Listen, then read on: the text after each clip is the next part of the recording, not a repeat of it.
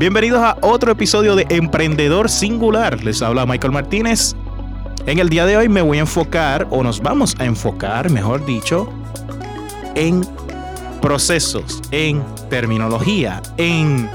Por favor, hagan las cosas bien desde temprano en su negocio para que en un futuro no tengan que pagar platos rotos, literalmente. Hoy nos acompaña y voy a permitir que ella se presente directamente, Natalia. Buenas tardes y muchas gracias por haberme invitado hoy. Gracias. Mi nombre es Natalia, soy puertorriqueña de nacimiento, acabo de llegar de la isla después de 20 años. Wow. Después de la high school, que hoy, ya tenemos fechas para la reunión de 20 años, que a mí yo, oh my God. Me gradué de la Academia San José, fui a estudiar a Estados Unidos en un pueblito, se llama Seton Hill College. Era en una montaña donde nevaba de lado. No de arriba hacia de lado. Eso era tan... Interesante. Porque era bien alto. So, tú no sentías la nevada. Like, ¿pero qué le pasa a esto? Yo estudié Ciencias Políticas y Relaciones Públicas. Muy bien. Después me fui para Puerto Rico por 2 años. No pude. Empecé ahí a trabajar en hotelería y después hospedaje, hospitality. Y ahí fue cuando empecé a trabajar en bienes raíces con Jones Lang LaSalle y Citibank cuando estaba aquí en Puerto Rico. Okay. Después me mudo para Baltimore, Maryland, por una amiga mía se mudó ahí, nos mudamos juntas y empecé a trabajar en bienes raíces residenciales, porque está la diferencia de comerciales y residenciales. Correcto. Y estuve casi 15, 20 años en eso, cogí mi licencia de bienes raíces. ¿Y qué pasa? Y me casé y me divorcié, no tengo niños y después cuando me divorcié ahí fue cuando dije, stop, let's reassess. Déjame echar para atrás. Vamos a reevaluar toda la situación. Déjame echar para atrás porque, anyway, esto no es algo de psiquiatría, entonces vamos para procesos. Anyway, me voy para Puerto Rico y regreso para Miami y después me voy para Walter. Cuando yo regreso, que es como mi part 2, ahí es cuando yo me estoy dando cuenta de que no, como que no cogía el pie con bola. Like, y yo entiendo, hay un par de cosas que yo entiendo ahora de por qué no fui un success, por qué no me quedé, por qué no me dio y whatever. Y eso es lo que vamos a dar. Yo dando bandazos, me mudo a Virginia y ahí yo empiezo a trabajar como productivity coach de bienes raíces. Okay. Porque yo no quería vender más a la gente. Quería bregar con gente vendiendo la casa, gente comprando, like, no podía. Cuando yo empiezo a enseñarle a otros agentes, mira, no hagas lo que Natalia hizo. Ahí fue que yo me entendí muchas cosas de que, oh my God, ya yo sé cuál es el issue aquí. Y el issue, la situación era que no habían procesos. Porque cuando yo empecé a enseñarle a otros agentes, me estaba dando cuenta que I was running with like a chicken with their head cut off. O sea, yo estaba corriendo para todos lados, pero no haciendo nada. Cuando yo me empiezo a poner procesos, empezar a leer un libro bien bueno de Gary Keller, que es el fundador de Keller Williams, MRIA, es el Millionaire Real Estate Agent. Le llaman el Red. Y siempre hablan de procesos. Y yo, ¿pero qué es esto de procesos? Y cuando yo empiezo ya de lleno a cómo enseñarle a otros agentes, ahí es que se me prendió el bombillo y aquí es donde yo estoy. Y me he dado cuenta que los procesos son... ¿Qué es un proceso? Lavarte la boca. Like, antes, para ver que estábamos aquí, dime. El proceso más sencillo que yo puedo pensar y que todo el mundo lo hace es algo tan simple y tan sencillo como salir de la cama. Yeah. Porque hay personas que su proceso es...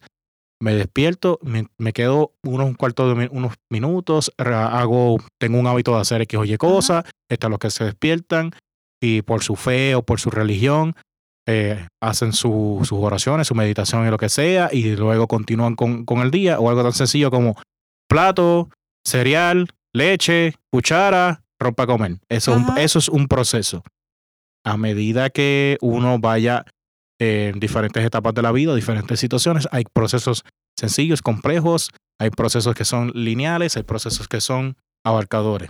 Yep. El detalle con los procesos es que, créame, si usted no sazona una carne porque brincó esa parte del procedimiento, va a tener que pedir una pizza.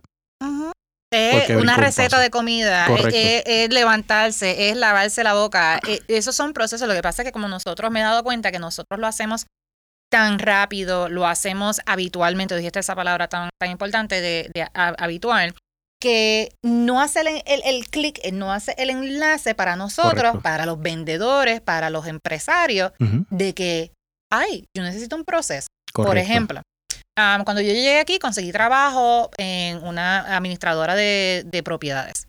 Yo creo que al tercer día yo le dije a ella, Sutanita, si tú no tienes si a ti te pasa algo y te da a los puertorriqueños un patato, tú sabes que se fue tu negocio a pique. ¿Pero cómo? I'm like, en ningún lado hay que hacer. Siempre le estaba preguntando, ¿qué tú quieres? Porque yo sé hacer administración, pero no es mi compañía, es la compañía de ella. Uh-huh. So, poquito a poquito hemos estado creando los procesos de cómo hacer. So, why? ¿Por qué es tan importante tener el proceso? Se supone que tú me lo preguntaras. Me lo preguntas. Mira, porque tiene que haber continuidad en el negocio. Vamos un poco para atrás. Sorry. No te preocupes. Vamos un poco para atrás. Los procesos o metodología son parte integral de los grandes negocios a nivel mundial. Mi primer trabajo fue McDonald's. Y en McDonald's tenía que la caja tiene un tiempo para atender a la persona, cobrarle y despachar la orden. El que cocina, el que está haciendo los hamburgers, tiene un tiempo para hacer los hamburgers. O sea, sacar los beef patties, ponerlo, darle al botón, la plancha baja, cocina, sale, los recoge, los pone y simultáneamente está el del line preparándolo. Preparando el hamburger, tirando las tostadas. Esas tostadas se tardan 5.4 segundos. Sacar el papel, poner los buns, y poner el ketchup, la mostaza, todo. Y todo ya está tan metodizado que uno dice, wow, pero es que es un trabajo que yo no pienso. Cuando te entregan la comida, aquí es que viene la parte interesante. La filosofía de McDonald's es que desde que el cliente abre la puerta hasta que se le entrega su comida completa, debieron haber pasado tan solo 3 minutos con 30 segundos. Insane. Y cuando tú haces la matemática, el ser humano cuando espera, el tiempo pasa 3 veces más rápido. Por ende, 3 minutos con 30 segundos multiplicado por 3, automáticamente dan a 9 minutos con 90 segundos, que realmente serían 10 minutos. Y uno va a un restaurante como Chili's, como Applebee's. Pausa. Este episodio no está auspiciado por ninguna de estas marcas. Disclosure. Eso es lo que decimos en bienes raíces. Disclosure. Solamente las estoy mencionando por añadir color y para que usted pueda resonar con lo que yo estoy hablando. Muy bien.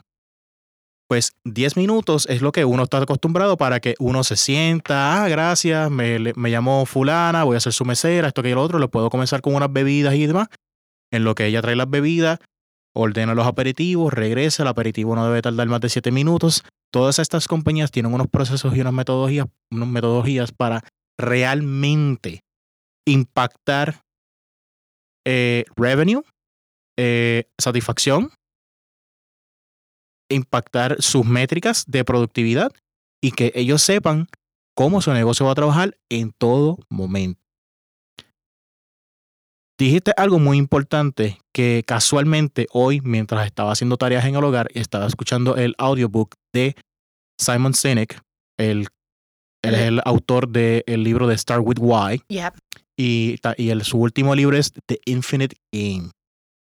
Y en The Infinite Game, él trajo un punto que yo tuve que parar, sentarme, además de que casi estaba a punto de un soponcio por el sol. Pero me impactó porque él dice, Martin Luther King, él habló de que yo tengo un sueño. Él no habló de que yo tengo un plan. Él inspiró a las personas y las personas que querían llevar ese sueño, ejecutar ese sueño, hicieron un plan. Son dos cosas diferentes. Casi todos los norteamericanos, específicamente Estados Unidos de América, saben que la Declaración de la Independencia dice que todos los hombres son iguales. Bueno, empieza con we the people. We the people. Correcto. Pero el aquel es que el The Infinite Game es todos los hombres son iguales. Pero en ese momento era todos los hombres anglosajones. Uh-huh. Luego empieza con la Carta de Derechos para las personas de color. Luego empieza con la Carta de Derechos para las mujeres. Uh-huh. Y eso es a corto plazo. Pero todos continúan regresando a we the people, all men are equal. All men are created equal. Todos los hombres son creados iguales.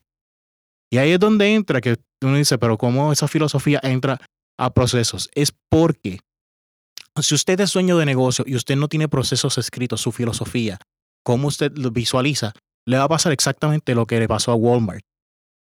Walmart empezó donde la gente quería que llegaran Walmarts a sus comunidades. Ahora nadie quiere comprar en Walmart. Walmart se ve como el enemigo número uno de la economía, de las industrias, a nivel internacional, antipatrón, antiobrero. Uh-huh. Y fue porque perdieron la visión original de su fundador, de Sam Walton. Sus palabras se convirtieron simplemente, pues, ponlo por ahí para cumplir. Un stencil. Correcto. Un dibujito en la pared que para se ve. Live, love. Live, life, love.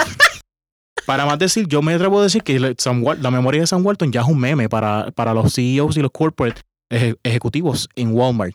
So, tomando el punto que tú dices de esa persona que si ella moría, su negocio no iba a poder continuar, es como que, wow, o sea, eso no puede ser. Todo empresario debe de, desde temprano, tener un proceso, sentarse y tener cómo yo voy a hacer esto, cómo yo voy a llegar a llegar a los prospectos, darle seguimiento, firmarlos, una vez que firme cuál es el proceso, para yo continuar cada vez cuando le voy a dar los toques, no esperar que cuando explote algo, pues entonces yo reaccionar, ser proactivo. ¿Cómo esa persona que tú le dijiste eso lo tomó? Shocking. Yo por lo menos personalmente I'm an empath, so I can feel a little bit higher at a higher degree de otras personas.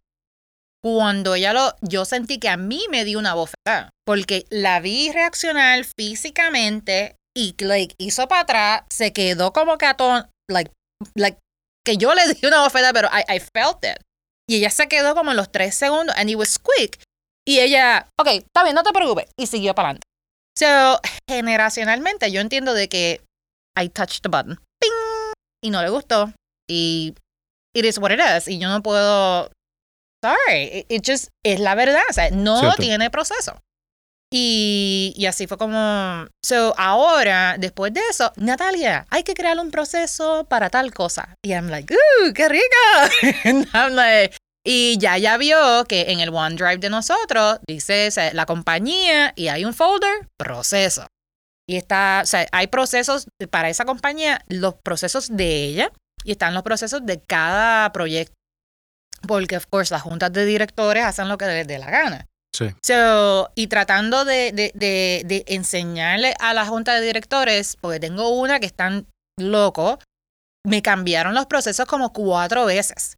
Y esto es bien importante. Los procesos tienen que ser como algo viviente. O sea, tienen que respirar. O sea, porque a ver si podemos tocar esto, lo que es Myers-Briggs y el DISC, whatever. Pues yo soy bien de procesos ya de por sí.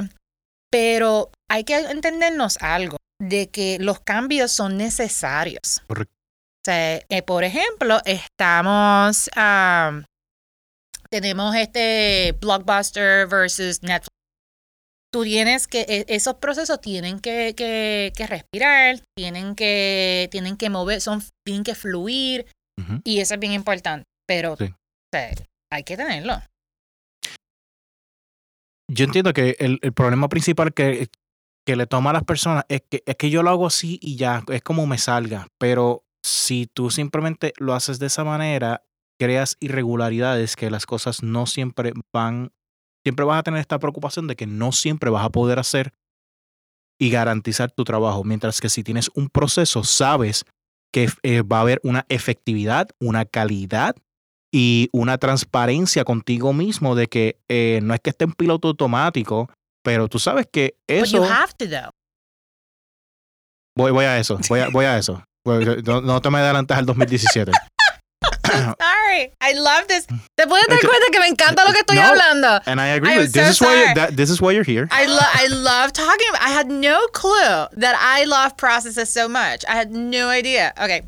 Pero, caballero. Pero, por ejemplo, yo como gerente de proyectos, yo siempre le digo a mis clientes que yo te voy a garantizar tiempo, uh-huh, calidad, y que no voy a sacrificar el dinero. Yes, good point. So, mm-hmm, es el triángulo del project management, the PMI. Porque you cannot have both. It's ¿cómo te digo? I don't want to say a unicorn, but it's the, ¿cómo se dice? A hat trick. O sea, en hockey, si tú coges 3 goals, es un hat trick. Pero either you gain time, que puedes estar con la familia, correcto, puedes hacer lo que te dé la gana. Correcto. Or... y tienes que pagar porque alguien tiene que hacer eso, so tienes dinero, o no tienes tiempo pero te ahorraste chavo.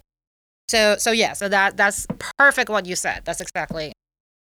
Una de las situaciones que yo me he enfrentado es que, por ejemplo, uno de mis clientes, él me decía, toda la semana yo tengo que sacar literalmente 2 días en la semana para sentarme a cuadrar y pescar todos los recibos que me los envían por WhatsApp los gerentes y empezar a meterlos en una tabla de Excel.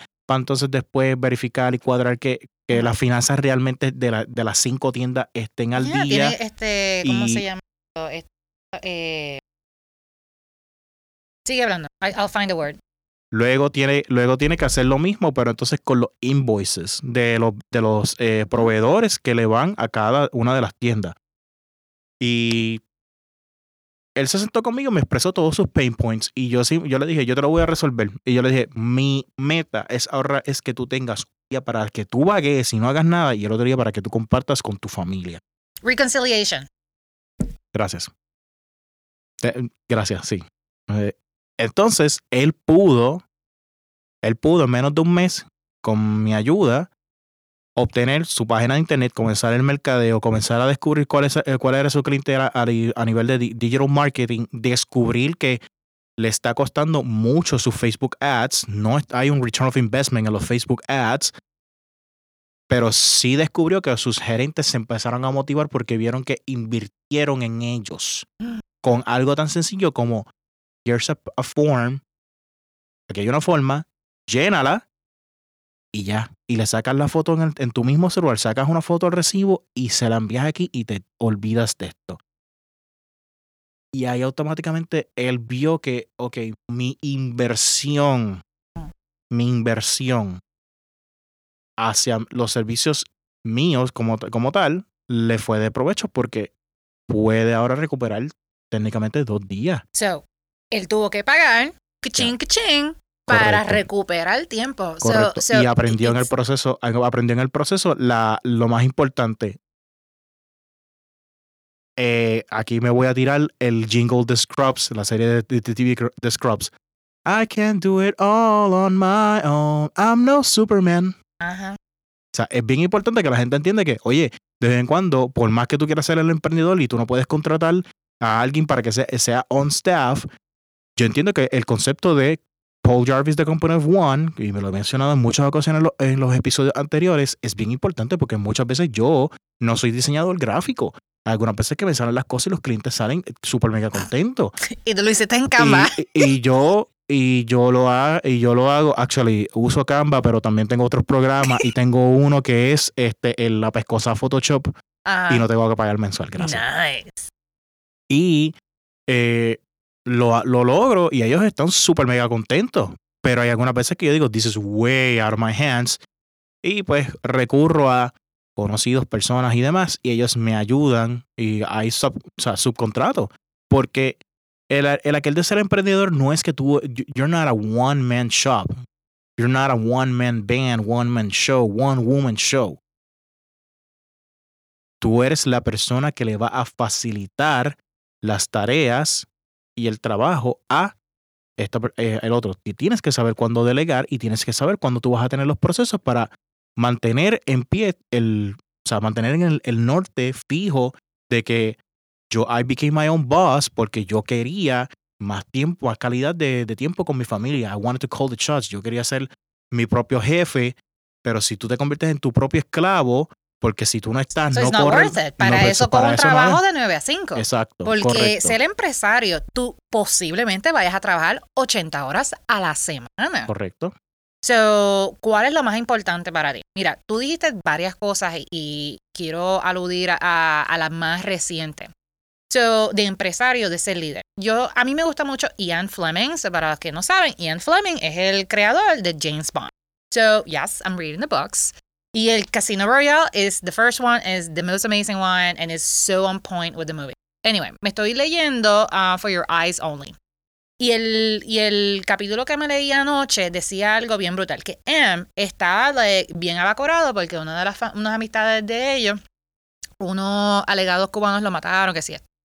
Y él está y James Bond está wow, este es como que... So, M dice... Extraño, ser comandante es bien difícil. Se queda. Dice, todo el mundo en el bote sabe qué es lo que tienen que hacer, menos the commander. He's there's no job description for the commander. So, that's what entrepreneurship is. Es que tú no te lo tienes que hacer todo. O sea, al principio, your vision, cómo lo quieres hacer, de esta manera. Pero cuando él dijo eso fue como una bofeta. That is completely true. The crew knows exactly what to do. But the commander is just, como el de la sinfonía. You know, it's just what? Porque están los... Correcto. Los de la batería, está la percusión, están las cuerdas, están los vientos, están los altos, los bajos, están los brass, y por ahí sigue. Exactly. Y so you are the conductor. Todo eso se combine en una clave y en un tiempo que tú eres el que lo tienes que dictar. Y si tú eres el que te das de tiempo, todo se cayó. Correct. Por eso la película de Master and Commander con Russell Crowe es bien importante porque él mismo llega en la película. Si uno está pendiente, uno ve el conflicto interno donde él dice, o lo hago yo porque a mí me sale, o tomo en consideración a los hombres. Y soy responsable por la muerte de toda esta gente. Y en la película de Forrest Gump, uno de los conflictos internos que tenía el capitán de él era que él sabía que él era un perdedor y él simplemente tenía que ir a la guerra y morir porque su papá y su abuelo en su familia lo había hecho y él no tenía más nada. Mueren sus hombres, él sobrevive y él dice, yo soy un perdedor. Y por años él vivió de esa manera y se negaba a ser alguien que pudiese caminar aunque no tuviese sus piernas debajo de las rodillas. Pero no es hasta que él acepta y se da cuenta que él tiene un valor que entonces podía seguir. No obstante, el conflicto interno de él era, yo estaba a cargo de estos hombres y yo simplemente pensé en mí, en mi legado y más nada. Fui egoísta y todos ellos murieron. So, that was very deep. And so I'm going to bring it back. So Keller Williams has something very amazing and very simple. Él lo llama, son los 7 niveles. Okay. So we're in the same line, porque vas a ver. Yep. So para uno crecer, hay que delegar. Yep. Either a virtual assistant, hiring someone, no subletting, de condominio, pero subcontracting, algo más. So Keller Williams has, el primer nivel es tú. Tú eres el one-stop shop. Tú te pones en Facebook, tú coges el listing appointment, arreglas el listing, haces los showings, haces... Usualmente una persona y es lo más importante, no solo es procesos, pero es saber tus números. Usualmente un agente se supone que haga 30 deals al año, 30 casos al año, entre venta, entre listings y entre venta. Una vez tú, porque tú lo vas a sentir, o sea, no vas a ver a tu familia, no vas a comer bien, tú no vas a ir a la iglesia porque quieres venderle un apartamento o whatever. So, cuando ya tus prioridades personales que te mantienen feliz se están rompiendo, ahí es cuando yo entiendo que debería ser una alarma de que ahí ya tú tienes que cambiar. Y the second level es un asistente. Ok, ¿qué va a hacer el asistente? La porquería y estúpida que tú no tienes que hacer. ¿Por qué? Porque el dueño es el que tiene que coger el teléfono y empezar a llamar.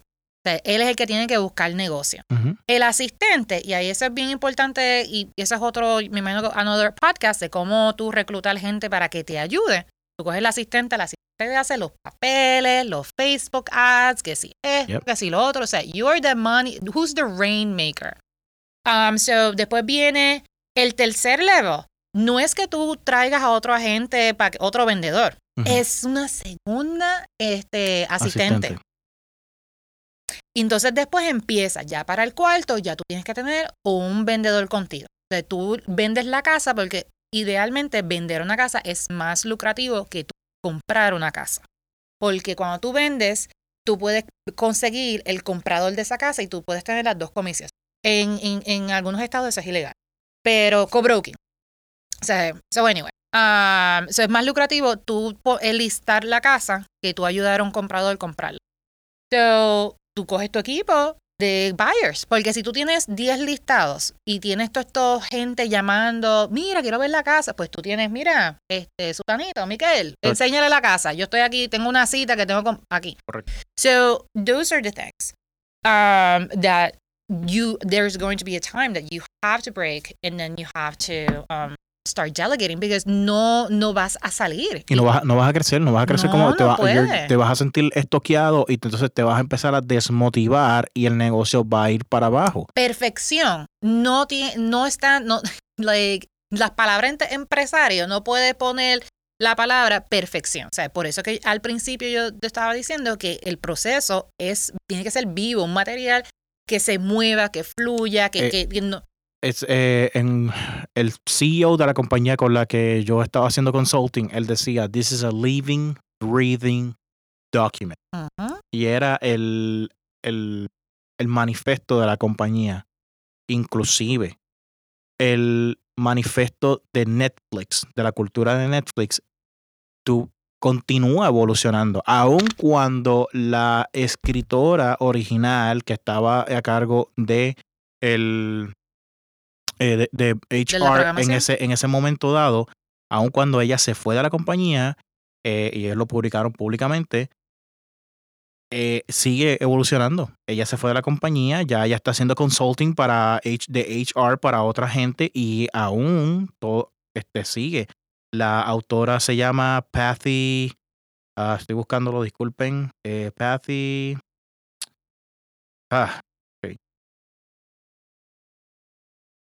This is audible. Ok, disculpen, no sale el apellido, pero el libro es... I don't know. ¿Cuál es el título? What's the title of the book? El título del libro es Powerful, Building a Culture of Freedom and Responsibility. Ella es una de las co-creadoras del Culture Deck de Netflix. Y honestamente tengo que decir que era súper mega interesante cómo ella fue explicando la cultura de Netflix y gente que vino, que era súper brillante, y llegó el momento en que tú puedes ser la persona más brillante y le decían, no, te voy a despedir, aquí está tu severance package y vete porque ya tú no estás aportando. Necesitamos gente que quiera aportar. Inclusive para aquellos que yo soy suscriptor de ese servicio, Stitch Fix. El creador del algoritmo de Machine Learning de Stitch Fix fue el creador del algoritmo de Netflix para crear la sugerencia por los Watching Habits. El punto de esto, de por qué menciono esto, es que ese documento de HR de Netflix aún continúa evolucionando. Ellos no se quedaron en el vamos a hacer esto y ya. O sea, Netflix tiene que evolucionar todos los años porque todos los años hay nuevas demandas y ahora máxime con todos los nuevos streaming services que está saliendo porque ahora, y yo tengo un blog de eso, escribí un blog article de eso, todo el mundo tiene una plataforma. Uh-huh. Literalmente todo el mundo tiene una plataforma ahora mismo. Todo el mundo empezó a poner todo en Netflix y pues esto no va a funcionar. Y de momento, ¡wow! O sea, ¿a qué Friends, chavo? Friends, el royalty para renovar a Friends, me imagino que le tuvo que haber dolido a Netflix, pero bueno, tuvo que llegar a un momento, dijo, it's not worth it anymore. No, es que y realmente no lo iban a permitir y fue una manera, de hecho, esa cantidad de dinero, déjame no entrar en esos detalles, eso es un tema para otro episodio. Otro episodio, ok, ya llevamos como 3 episodios ya. Otro episodio, pero, ok, vamos echando para atrás. Tú me habías dicho de los procesos, pero parte de los procesos que muchos emprendedores no tienen, y cuando yo hablo de ellos y yo le digo, ¿cómo está tu funnel? Y yo tengo que empezar a explicarle y hacerle dibujos, y es como que yo ¿cómo tú pretendes ser consultor y tú, que tú hablas con 50 personas y que 2 te caigan y con eso tú dices, eres exitoso? No, ¿qué tú has visto? Okay. ¿Qué tú has visto en la calle? Voy a hablar de mi experiencia. Yo estoy tratando... I really, really, really love Keller Williams. Y I drank this. They say... Kool-Aid. Well, actually, we like to call it, I drank the champagne. Esto es productivity coach y después post productivity. Pues, ¿qué yo hacía? A mí me llegaban los casos por obra y gracia del Espíritu Santo. Cuando yo me di cuenta de que qué caramba yo estaba haciendo, lo que yo identifiqué fue bien simple. I was chasing the immediate money. So, cuando yo me divorcié, que no tenía ese support de mi adorado, entre comillas, esposo, y I was left alone, pues yo tenía yo tenía mi apartamento, mi carro, my insurance, comida. Patty McCord. Patty McCord, la autora del libro de Powerful de Netflix y ex VP de Netflix. Seguimos. Take two. Entonces, cuando hay que apreciar las personas que tienen una familia, una pareja, amistades que de verdad they support you. Yo no tenía eso. Y that's not an excuse, pero yo no soy de las que me quiero matar para ser un $1 million real estate agent. I have to accept that. So hay muchas cosas que hay que aceptar. Uh-huh. So I was accepting that I was running for the money inmediatamente. Yo era, mira, I walk dogs. Yo era one of the worst bartenders at a gay bar ever. Pero yo lo hacía. I would do, I did admin work. I did showings. Era todo porque el dinero me tenía que llegar y era como también como así del cielo. Oh, money. I'm a really good manifester, but it was just not enough. So cuando te das cuenta de eso, that's the first one. The other one is you have to make money. All the tasks that you have to concentrate for is how are you going to get the money? Y es bien simple. You have to call. Por lo menos nosotros, ¿qué tú vas a hacer? O son los funnels o son las llamadas y ahí que vienen los conversion rates. Right. So I was pretty good. De cada 2 llamadas yo podía conseguir una persona. So tú también tienes que conseguir 4, por lo menos mínimo, 4 pilares de dónde tú vas a llegar, de dónde tu ingreso va a llegar. So, ¿quieres coger una industria? Vamos a empezar con la mía y después yo te puedo tratar de solucionar con otra industria. So, la mía era bienes raíces. So, yo hacía eventos, hacía first time home buyer seminars. Yo estaba en la radio y en newspaper, so media. La otra era, I did a lot of letters. Yo escribía muchas cartas y me salían un par de esto. Y return clients, personas que me conocían y my investors, that's usually where it came from, repeat clients.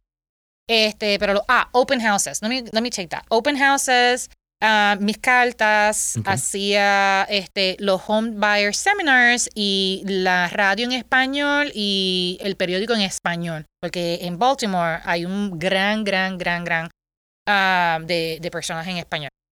So there was 4. So cada negocio, no 4. Just don't go. So ¿qué yo hacía?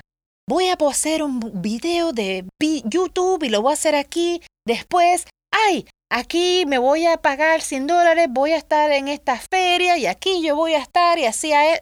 No. So that's the first mistake that I would say for funnel in terms of getting it. And funnels is another aspect. Quiero tocar este punto. Cuando yo le pregunto a ciertas personas, ¿cuál es tu... Who are you for? ¿Para quiénes son tus clientes? ¿Quién es tu cliente ideal? ¿A quién tú le estás vendiendo? ¿A quién tú quieres llegar? ¡A todo el mundo! Yeah. Necesito que vayas a la bañera, te resbales y entonces podemos tener una conversación. Porque necesito que te le des al melón y reboot yourself. Tus servicios no son para todo el mundo. That's it. Simple as that. Tus servicios no son para todo el mundo. Es bien importante que la gente entienda que literalmente es imposible satisfacer a todas las personas. Es imposible. Tú tienes que tener un avatar. ¿Y dónde esa persona está? ¿En qué redes sociales? ¿Dónde janguea? ¿Qué hace? ¿Cuál es su cultura? ¿En qué cree? Porque si tú eres una persona que eres y me voy a ir bien extremo, si tú eres como Ted Nugent, que él es pro armas, es machista, él caza a los animales y se los come, o sea, los cocina, los prepara, se los come, hace el pelt y eso. ¿Tú te crees que realmente él va a ir a un... Lilith Fair. Ted Nugent va a cantar en Lilith Fair. Exacto. Va a ir a un sitio que sea organizado por PETA. No. That's not his audience. Y no estoy diciendo que Ted Nugent se vaya a hacer esta, pero tal vez él podría tocar en un rally de republicanos o for the NRA, porque él supports. And it's fine because that's his prerogative. Esa es su prerrogativa. Pero ¿para qué va a gastar millones de dólares tratando de convencer a alguien que cree en lo mismo que cree PETA, en ese awareness, cuando no? O lo más reciente, Meatloaf dijo que Greta Gutenberg no, o sea, que ella era como que, no, ella es otra del montón que esos que creen en el global warming y eso está mal. O no lo estoy diciendo en context. Pero y ella le respondió bla bla bla. El punto es, hay un espacio para cada persona y tú tienes que saber cuál es tu nicho. Mira. Y ahí es donde entra el conversion rate, porque you appeal to that person. Hay gente que dice, yo no sé qué tú tienes, pero tú tienes algo que resuena conmigo y según se van conociendo, a que tú juegas gocha y yo también, pues vamos a irnos a darnos un par de tiros de gocha. Pues perfecto. So, es bien importante tú saber what are your strengths y cómo tú vas a poder hacer eso. Yo, por ejemplo, soy una persona introvertida. Esto de hacer los podcasts para mí siempre me llamó la atención. Pero técnicamente yo tuve que luchar mucho conmigo mismo para entender I can do it. I just have to have the right mindset at the right moment. Y hay eventos, a mí me gusta public speaking, pero reconozco que el día del public speaking, I cannot do anything else porque quiero hacerlo bien, quiero impactar correctamente, quiero poder llevar el mensaje y quiero ser extrovertido ese día porque necesitan que sea de esa manera. Y me programo. Cuando termino, que llego a mi hogar... mi esposa me dice cómo me fue y yo simple y sencillamente yo simplemente estoy en the corner como que, not again, I don't want to do public speaking again. Completamente te entiendo, o sea, drena. Entonces you gotta play with those, pero volviendo al punto inicial, mano, como emprendedores necesitamos entender quién es tu avatar, quién es tu cliente ideal, porque si no lo vamos a hacer. Si no tomas ese tiempo que es tan crucial, creo que no vamos a empezar bien. Y eso es parte del proceso. Pero tú sabes cuál es el problema que yo me he dado cuenta. Es que yo quiero dinero ahora. Y lamentablemente... Short game. Ahí tienen una mente finita. Si lo que tú quieres es dinero ahora, fíjate cómo el Zoom de Microsoft era superior en producto, en calidad y en muchas cosas al iPod. Y nadie recuerda el Zoom. Nadie recuerda el Zoom. Microsoft? Y fue porque Steve Ballmer en ese momento lo que se quería enfocar era en dinero, en ventas y en penetrar el mercado versus la conexión de creatividad a personas que tenía Apple con su audiencia. Apple no es el mejor en todo. Uh-huh. Y tardó años, luz. Y tardó mucho tiempo en ganar terreno. Apple vino a ser bueno en los 2000. Cuando regresó Jobs. Exacto. Pero... Vamos a hablar honesta. O sea, vamos a tener una conversación honesta en ese punto. Apple tiene un following y Apple es la compañía más con más páginas de rumores sobre sus productos en el mundo y no hay nadie que se lo pueda quitar. Están las teorías de conspiración, pero Apple tiene páginas de rumores increíbles y la gente haciendo cosas, mockups de sus productos próximos, investigando y demás. Es ridículo. O sea, no hay ninguna otra compañía con que la gente coja y quiera participar en romper el récord de la cantidad de gente esperando con tiempo de anticipación para comprar un producto. No lo van a comprar, pero quieren formar parte de. So, tú sabes. Pero ellos ya ellos tenían desde hace años una cultura. So that is imperative. Yeah, it's creative. It's for the rebels. Mm-hmm. Yeah. So one of the things that I wanted to add is cuando lo del niche. Hay más de 7 billones de personas en el mundo. Por lo menos un 10% va a resonar contigo. Yes. So it's okay. ¿Por qué? Porque cuando los empresarios dicen, que mi market es todo el mundo. No, there isn't. Y la otra es bien importante. Tú puedes tener una visión y uno de los mejores ejemplos es uno de los episodios de Mad Men que el chico le estaba diciendo, tenían televisores. Hicieron la investigación. Esto es extremadamente importante. Empresarios, cada vez que tú hagas una venta, le tienes que preguntar, ¿dónde tú escuchaste de mí? Always. Pues yo escuché de aquí, esta persona dijo, o yo fui el Facebook, o fue Instagram. Tú tienes que tener control de todo, o sea, tienes que poner de cuántas llamadas recibiste. Ok, recibí de aquí, cuántos de ellos te escucharon, pues de aquí, de dónde tú lo... O sea, tienes, es más, un proceso es qué preguntas tú vas a hacerle a un cliente. ¿Para cuándo lo necesitas? ¿Para qué necesitas? ¿De qué color? ¿De qué size? ¿Dónde escuchaste de mí? ¿Qué te gusta de este producto? ¿Por qué te atrayó? Eso es un proceso, hacer una lista de qué preguntas tú vas a contestar. ¿Por qué? Porque entonces así creas un hábito y así fue como me enseñaron en Bienes Raíces. When do you want to move? ¿Cuándo te vas a mudar? ¿De dónde vienes? ¿Por qué te estás mudando? Yep. O sea, no todos los zapatos son iguales. O sea, necesitas, like, I'm a girl, so last time I checked, you know, do I need high heels? Ahora que ya yo estoy mayor, necesito unos zapatos diferentes porque la planta me está, o sea, si voy a correr. And it's okay. But you have to understand que son unos diferentes parámetros. And you have to understand that you have to ask where those leads are coming from. It's extremely important. Eso es la razón por la cual los analíticos, en mi caso, cuando yo les pregunto a los clientes, ¿tienes tu Facebook Pixel? Ok, coquí, perfecto, no tienes un Facebook Pixel. Google Analytics, no. So, tú no sabes nada de tu audiencia. Y a pesar de que yo, hasta cierto punto, y esto es tema para otro episodio, no estoy 100% de acuerdo con que me invadan mi privacidad. Pero la realidad del caso es que uno tiene que saber quién es su audiencia, quiénes van, cuántos repiten y demás. Y por eso yo les digo, por lo menos, have an email list. Uh-huh. Porque en el email list tú sabes quién te está leyendo, con qué frecuencia, si te están dando clic, si están yendo a tu página y demás. So that would be, para los que no saben, that's the website.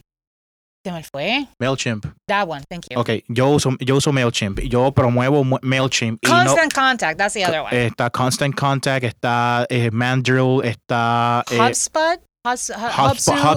HubSpot tiene esa opción, pero HubSpot empezó más bien como un Contact Relations Manager. CRM. Uh-huh. Y tiene muchas funciones. Yo voy a estar poniendo estos links y ciertos comentarios en los notes del podcast para que puedan entrar.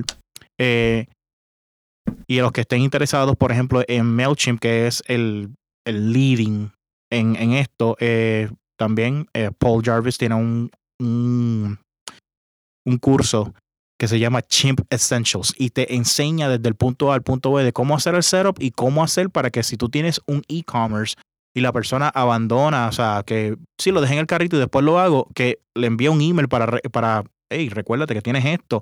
Si la persona abrió un email de una campaña y no se suscribió, para que le envíes un recordatorio, vi que entraste a la página, pero no te suscribiste y demás. O sea, que tú puedas hacer campañas efectivas en email. Y es bien importante que también consideren el email, porque tú no eres dueño del contenido que tú subes a ninguna red social. Tu email y tu página web, tú eres dueño y señor o señora de lo que tú colocas ahí. Ok, dentro de todo esto de los procesos, me dijiste que le hiciste el proceso a esa persona, que empiezan a hablar de los funnel systems, de las conversiones y demás. ¿Qué tú has aprendido o cómo tú llegas a sentarte con o la persona que te voy a hacerle consultoría y decirle, háblame de tu negocio? Tú te sientas y tú haces un brainstorming y poco a poco de todo lo que dicen lo vas empezando a canalizarlo. ¿Cómo tú trabajas eso? Para empezar, ¿cómo tú gather all the info para empezar a decirle, es por ahí? O sea, this is the way. So, I never say this is the way. Okay. Porque it's not my business. So that's the first one. I'll respect that. I give choices. You have choice that. A, the possible outcome is this. Choice B is this, and the possible outcome is choice C, it is whatever, and the possible outcome is C. Which one do you want? You know, and the reality is that ellos tienen que aceptar, what do they want? You know, I always start, what if money wasn't an option, what do you want to do this year, in 5 years, for retirement? Like, what do you want to do? So I start usually with that. So what's your goal? What are you doing this? Like, seriously, we have to ask ourselves those questions. Te tienes que preguntar, ¿para qué carajo tú quieres trabajar 80 horas? Bregar con comisión, bregar con empleado. Que si, vamos a decir, if you're a cleaning person, like mi ex esposo tenía una compañía de cleaning service, so he had to deal with college students in la madrugada. 420, abril 20, le faltaban todo. So él tuvo que adoptar un proceso para el 420. Cerraban. Pues no le llegaban los empleados, o solamente cerraban los empleados, que eran todos college students, y los más adultos, o los redistribuía. Tuvo que hacer un proceso para eso. So, first thing, what do you want to do in life? Porque, you know, you want to do this. Oh, yes, I want to be an ice skater. Okay, have you skied? No. How many hours do you ski a day? None. No. So, okay, honey, we need to, like, boop. Vivo en Puerto Rico, no hay skating rinks. So, múdate a Aguadilla, que hay una pista de patinaje en hielo, para entonces que puedas practicar todos los días y después de ahí puedas salir. So, yo todavía no lo he leído, tengo el libro en mi casa, se llama The One Thing. Y es también del Gary Keller. Y es yo siempre lo pregunto. I'm like, después de preguntarle si el dinero no fuera un objeto, ¿qué tú harías? Okay. Y la segunda, what is the one thing you can do today that can get you closer to that? Yep. And that's how I kind of started. And it is extremely funny, porque cuando me dieron lo de productivity coaching, me dieron un binder, here you go. A mí nadie me entrenó. Pero yo hacía como que ellos eran yo cuando yo estaba empezando. ¿Qué coach yo quería tener que nunca tuve cuando ellos estaban empezando? Pues correcto. Primero, what's your goal? ¿Para qué tú lo estás haciendo? Porque ser un empresario no es para todo el mundo. So, and it's fine. O sea, está bien tener un 9 to 5 job y pensarle que me voy a tener. Hoy yo vi un Porsche GT3, qué bello. Ok, pues lo puedes alquilar en $300 en Virginia o en Atlanta y te lo disfrutas por 5 laps y that's where your dream stops. If you want to own it, ahora ahí pues hay que ponerle mollero. O sea, ¿qué tú quieres hacer? So, once I figure out what's your dream, and por lo menos yo no me voy bien lejos. Like, le pregunto para tenerlo, para cogerlo como que like, ¡pew! Cuando se desvían. Pero ven acá, Miquel, tú no me dijiste que tú querías bla, bla, bla, bla, bla, bla, bla. Pues te fuiste, estás haciendo dirección de tu negocio. Te estás yendo para acá que no te estás desenfocando y no estás. Ok, let's go. So, para eso es que yo pregunto dos cosas. La inmediata, vamos a hacer el negocio ahora. Y la segunda es para cuando te fuiste like squirrel, yo voy, ok, remember here? Shiny thing, let's focus. Oops, sorry. Let's focus. La segunda, so that's the first one. Y entonces, empezamos como, vamos a ver qué es lo que tú necesitas. Y rompemos las metas. ¿Cuánto tú quieres ganar al año? Ah, pues yo quiero ganar 100,000. Perfecto. Entonces aquí vamos a lo del niche. Entonces, tu producto o la casa, el mercado que tú quieres. ¿Qué área te gusta? Ah, pues esta casa me gusta por number 6, 100,000. Ah, pues ok. O de 1,000,000. It's okay. Pero hay que tener una realidad de dónde está el mercado. O sea, si tú estás en el look, mi hermana que le encantan los sneakers, pues son 150, pueden llegar a más o dependiendo. Like, it really depends. So, tú tienes que saber dónde está tu socio económico. Y volviendo al caso de Mad Men, que ese me fascinó, pues para los que no saben ese episodio, que se me olvidó explicarlo, uno de los agentes de la publicidad recibe este cliente que vende televisores. Cuando la agencia de publicidad se da cuenta, porque, of course, tú no vas a poner los anuncios que te dé la gana en cualquier network, o sea, vamos a decir, tú vendes piscinas, porque tú te vas a gastar $1,000 en yendo a Canadá para artículos de piscina durante el... Like, it just doesn't make any sense. Tú vendes en la Florida, en lugares calientes, y gente que tenga en áreas urbanas donde la gente ponga piscinas. No vas a ir, y no que quiero sonar discriminatorio, pero no vas a ir a Detroit a vender piscinas. So, hicieron la evaluación. Porque, of course, tienen que saber de dónde vienen tus clientes. Cuando ellos se dan cuenta, la compañía, los que le están comprando los productos son compañías en áreas afroamericanas. Uh-huh. Tú puedes creer que esa compañía le dijo, pues que yo no quiero venderle a ellos, yo quiero venderle aquí. Lo mismo que le pasó a Tommy Hilfiger. Yo no le vendo a los... Y después, ¿quién era lo que le estaban comprando a Tommy Hilfiger? We gotta debunk that. Okay, debunk that myth. Can you delete it better from the podcast? Okay, sigue. Debunk me. Love it. I love being... Like... No, Tommy Hilfiger realmente habló con Oprah y él dijo que él no dijo eso. Eso realmente salió para tratar de dañar la imagen de Tommy Hilfiger. Porque Fubu estaba saliendo. Wasn't Fubu at the same time? Fubu estaba saliendo, pero Damon Jones tampoco tuvo que ver con eso. En un momento dado acusaron a que Damon Jones estaba haciendo eso y fue un truco sucio fue un truco sucio de Wall Street. That was it. Wall Street. Mm. Wall Street was involved. Always someone higher. That's the whole spielio. They're like sí, the puppet masters. Recuerda que sí. Y si yo digo algo que impacte, que bajen las acciones para entonces yo poder comprar, hacer una campaña, entonces esta que yo sé que a la que yo destruía esta va a coger a subir y los shares están más abajo y yo compro y sube y cuando la otra está abajo como quiera, lo que yo gané con esta, vuelvo y lo invierto en la que quería y vuelvo y sube. I won 3 times.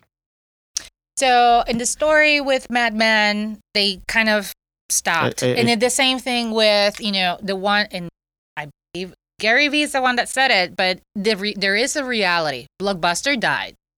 Blockbuster murió mucho antes de que Netflix llegara. So, ¿te acuerdas los booths que empezaron con los booths y todo eso? Like, una crónica de una muerte anunciada. Y the same with Toys R Us. No, como que no... No se adaptaron a los tiempos. Empezaron a vender los juguetes por Amazon, pero se dieron cuenta de que... en vez de hacerlo ellos mismos. It was so insane. Les salía más caro. Entonces, cuando por fin empezaron a hacerlo ellos mismos, nunca entrenaron, no invirtieron en los programas correctos, tienen un montón de problemas de integración de la página con el sistema de inventario en las tiendas. Uh-huh. Y fue un desastre. Toys R Us fracasó, al igual que las casas disqueras fracasaron, uh-huh, al igual que Blockbuster fracasó, al igual que las compañías de los ferrocarriles en Estados Unidos fracasaron porque se sobreconfiaron de que esto es lo que la gente necesita, esto es lo que la gente hace y ya. No escuchan. Sin embargo, cuando fueron entrando las nuevas tecnologías que hicieron disrupción a lo que estaba, pues fue como que wow, o sea, ¿por qué nadie tomó en consideración esto? Una de las personas que de verdad a mí me gusta un montón y no he leído mucho, Elon Musk. Porque Elon Musk fue un visionario en el sentido de que qué disrupción. La esposa de él dijo algo, primero voy a empezar con ella. La ex esposa de él dijo, si tú consigues resolver un problema, te vas a hacer un millonario. And the reality is, he did. Porque nosotros para enviar dinero, no se podía hacer transferencia de banco, tú tenías que ir a Western Union, que yo me acuerdo que mi novio, Natalia, necesito chavo. Yo tenía que ir al banco. Del banco hacer un Western Union, después si hacías un wire transfer, te cobraban $10, $20 o whatever. Sí, era más caro. Cuando creaba PayPal. Eso fue el palo. Que tú no te... Lo único que te costaba era transferir el dinero, si lo querías más rápido, lo querías esperar o whatever. Y ahora, ATH móvil, a pesar de que a mí me gusta un poquito más Apple Pay, a mí me encanta Apple Pay. es Silly, que es de Bank of America, y lo tengo en otro banco de que yo tengo de Estados Unidos, que es lo mismo, pero... Venmo está... Venmo, I don't like it. There's a story that it depends, because I heard a story that someone caught their boyfriend cheating because of Venmo. So I'm not too happy. Never like it. Yo estoy de acuerdo contigo en Apple Pay. Es más, it's discreet in every single sense. Pero Elon Musk cofunda PayPal, resuelve ese problema justamente cuando viene entrando eBay, como la gente compraba en eBay, que no tenías que estar comprando un gift card para estar comprando, sino que conectas con PayPal tu cuenta de banco, PayPal les paga a ellos, PayPal te hace el retiro a ti, se mantiene todo anónimo. Si hay una disputa, tú lo haces a través de PayPal o el mismo eBay verifica las cosas y lo hace, pero PayPal da una seguridad. Una seguridad. Y a pesar de que a mí recientemente me hicieron un fraude, PayPal respondió en menos de 72 horas y yo estaba tranquilo. Cuando empezó el internet, que tú ponías en la tarjeta de crédito, eso era bad. PayPal ahora mismo se está cayendo porque lamentablemente pues no se ha mantenido con los times y Stripe le está comiendo market share en eso. Porque esa es otra, que si tú no le mantienes con... Someone's gonna eat your cookie. Porque Stripe es más... Stripe tiene la versatilidad de integrarse en todo. Aplicaciones de diferentes plataformas, websites, esto, aquello, lo otro. Todo ese revenue entra en una manera que tú ves los analíticos y sabes de dónde, cuándo, cómo, quién. Tiene todo eso. Y ellos no pasan la responsabilidad legal al propietario. Al entrepreneur. Uh-huh. O sea, si hubo un breach de tarjetas de crédito, no, la culpa no es compartida, la culpa es de ellos, porque ellos son los que no hicieron su problema, no hicieron su trabajo correctamente. I haven't used Stripe. I love it. Stripe es una de mis herramientas muy importantes, y volvemos.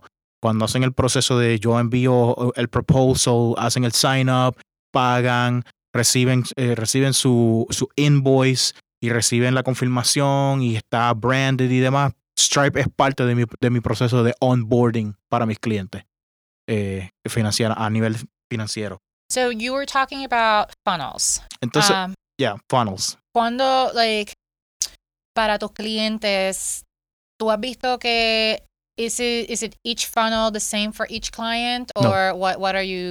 It depends on the service. Cuando es un cliente, yo tengo que decir que, por ejemplo, cuando el funnel es para yo ofrecer servicios de public speaking, trabaja de una forma completely different. Específicamente es abstracto también. Específicamente aquí en Puerto Rico, porque aquí es a través de pala, como todo, como todo en Puerto Rico, es a través de pala. Si es aquí en Puerto Rico y es a nivel educativo, pues es mucho hand-holding. Tengo que como que enamorar a la persona y decirle a la persona, demostrarle de que yo tengo un conocimiento que les va a ayudar con el currículum, ¿verdad? ¿Por qué? Porque yo no tengo 10,000 followers en Twitter y demás, porque realmente yo me he dedicado más a crecer las cuentas de mis clientes que las mías propias. Uh-huh. Algo que me dicen, that's bad, y yo le digo, es parte de la estrategia. Es parte de mi estrategia y tengo unas razones específicas de por qué. Si es para servicios de digital marketing solamente, el proceso es mucho más rápido porque tengo una manera de explicarle y probarle ciertas cosas de cierta manera que los clientes brincan a ellos. Cuando tiene que ver digital marketing con web development, con un poco de cosas, según se va complicando, uh-huh, el funnel es más slow y no lo puedo ver de la misma manera, porque inclusive en mi software para hacer mis reconciliaciones y mis facturas y los invoices, yo lo tengo todo por su propio producto, su propio SKU y todo, y cuando se va complicando es completamente diferente, inclusive las propuestas. Uh-huh. So yo ahora mismo me estoy enfocando en tres áreas: public speaking, digital marketing y web development. Esos son los que me estoy enfocando. Tengo otras cosas. Tus pilares. Tengo la otra parte que es el project management, pero el project management, si se hace, técnicamente incluye digital, parte de la Keller es que incluye el digital marketing y el web development. Nice. So, porque el project, yo siempre voy a trabajar las cosas a nivel de project manager, porque quiero que la persona entienda cuál es tu presupuesto, esto, aquello, el otro, cuánto tiempo tú necesitas. Le hago el plan y se lo presento. Si está de acuerdo, firmamos. Si tenemos que hacer unos ajustes de acuerdo a sus necesidades, I tailored those necessities. Eso es bien importante. No a todo el mundo le gusta simplemente comprarse un traje de una tienda y que no se lo entallen. Nos gusta comprar el traje y que nos lo entallen y que nos quede... ¡Ta-ta! Quedas como... Acicalado. like $1,000,000. Pero técnicamente ese es el punto crucial en mi aquel... El digital marketing se me ha hecho más fácil y más rápido venderlo, y ese funnel es más efectivo, al punto de que llegué a la situación de que dije, para digital marketing no puedo obtener más clientes, porque ya está un poco overwhelming. Uh-huh. So, either have to hire someone or... Exacto, y en este momento no quiero contratar a alguien, porque para mí es importante que si contrato a alguien, esa persona se quede. Es una responsabilidad. Uh-huh. Es una responsabilidad. So, do you mía. Have your processes for that? Para traer una persona. Ajá. Uh-huh. Casualmente en octubre traje un virtual assistant porque la necesitaba, y ella hizo un trabajo excelente, y una de las cosas fue que yo le hice yo tenía un onboarding process que le había hecho de vas a hacer esto, para yo saber cuáles eran sus strengths and opportunities, para que ella fuera entendiendo mi ecosistema que yo he creado con las diferentes herramientas que yo he adquirido a través del tiempo, para que entendiera poco a poco mis diferentes clientes, los que yo le había asignado con los que ella iba a trabajar, y entonces ella pudiera sentirse cómoda. Desafortunadamente, tuve que dejarla ir porque perdí el contrato grande que tenía, y cuando nos sentamos a hablar, ella lo que me dijo fue, sí, entiendo que no voy a poder obtener lo que quería en cuestión de aprendizaje de aquí en adelante. Sin embargo, aprendí tanto en el corto tiempo que estuve contigo que me va a servir de mucho, y nos hemos mantenido en contacto en redes sociales, y para mi sorpresa fue reconocida por su empeño en digital marketing, y me escribió dándome las gracias porque fue gracias a la experiencia conmigo que pudo conseguir otro virtual assistant job y pudo tener éxito. Y eso para mí significó mucho porque... le enseñaste a cómo casar. Es que tengo mi certificación de coach, y yo apliqué life coaching aquí, más todas las otras partes que a través de la vida he adquirido, y pude tener éxito con ella, y yo creo que no fue ni siquiera un mes completo, pero en ese tiempo era como que habíamos acordado que ella iba a trabajar 12 horas a la semana. Ella se encuentra en las Filipinas, y aún así ella se motivó tanto que yo la regañaba porque le decía, no puedes trabajar más, no porque no te quiera pagar. Tienes esposo, tienes hijos, tienes que sacar tiempo para ti. Ella inclusive me agradeció porque aprendió a poner límites, el balance en ella. Ella aprendió a sacar tiempo para crecer ella a nivel profesional, porque todos los lunes nos sentábamos y decía, ¿cuál es el plan tuyo a nivel personal? ¿Cuál es el plan tuyo conmigo? ¿Cuál es el plan tuyo a nivel profesional? ¿Tienes un plan espiritual? That's exciting and that's extremely important, porque una de las cosas que yo me estaba dando cuenta de que yo, of course, humanamente, yo me he dado cuenta que nosotros queremos apuntar a otra persona que sea el culpable. Pero la realidad es que nosotros, cuando tú apuntas a alguien, tú tienes 3 dedos mirándote hacia ti. Correcto. Y la situación es la siguiente, de que yo no sabía, desde a mí, en 5º grado, me enseñaron a cómo ponerme el schedule. Natalia, cuando es de la escuela, español son media hora, inglés media hora, vas a hacer tus asignaciones media hora. Y yo no entendía, porque mis papás, los amo y los adoro, pero no supieron entender el propósito de eso. Mm. Y yo entiendo de que ese fue el punto catalítico, de que si me hubiesen dicho, Natalia, es para que no estudies hasta las tantas para que cojas el examen, porque de se llama el proceso. Poquito te vas a aprender todo y no vas a tener que hacer una botella para el examen. Correcto. Y eso es lo mismo que nos está pasando a nosotros como entrepreneurs. Yo antes y todavía problema, porque no es un hábito. Yo tengo... ¡Ay! Yo hablo con las manos. Yo tengo el calendario. Lunes, tú tienes tus citas, pero por la mañana tú tienes tanta hora de meditación, tanta de esto para desayuno, ejercicio, whatever. You need to put your lead generation time. O sea, es cuando tú le vas a dedicar a las áreas y lo pones en color verde. Esto me va a ganar dinero. Pero por alguna bendita razón nosotros no hacemos eso, porque es lo que nos duele. Y entonces el entendimiento de que el cuerpo humano no va a hacer cosas que te duele, pues va a hacer todo lo posible para que no lo haga. Pues hay una resistencia y debemos de entender que vamos a tener unos estresores que nos van a tratar de evitar que hagamos eso cuando estamos saliendo de la zona de confort. Uh-huh. Yo no tengo ningún problema en decirlo. A mí me gusta tener siempre psicólogo y psiquiatra, porque yo entiendo que eso es una manera de yo mantenerme siempre velando si estoy cogiendo de algún lado, en el buen boricua. Si estoy cogiendo de algún lado a nivel de personal, interacción, o si me estoy enfocando mucho en un problema y es como que, destapa la botella y sigue caminando. O pongo límites y sigue caminando. So, I don't mind saying this. Yo hablando con mi psiquiatra, le estaba explicando mis procesos y demás, y le dije, quiero empezar a hacer ejercicio porque necesito perder peso, necesito mejorar mi calidad de vida, y casualmente estaba leyendo un libro de Michael Hyatt que es hablando de focus. Y comencé a instalar un hábito de quiero hacer ejercicio. Mano, sin pensarlo, yo me acostaba ya con los pantalones para ir a correr, las medias y las tenis ya al lado de la cama y la camisa.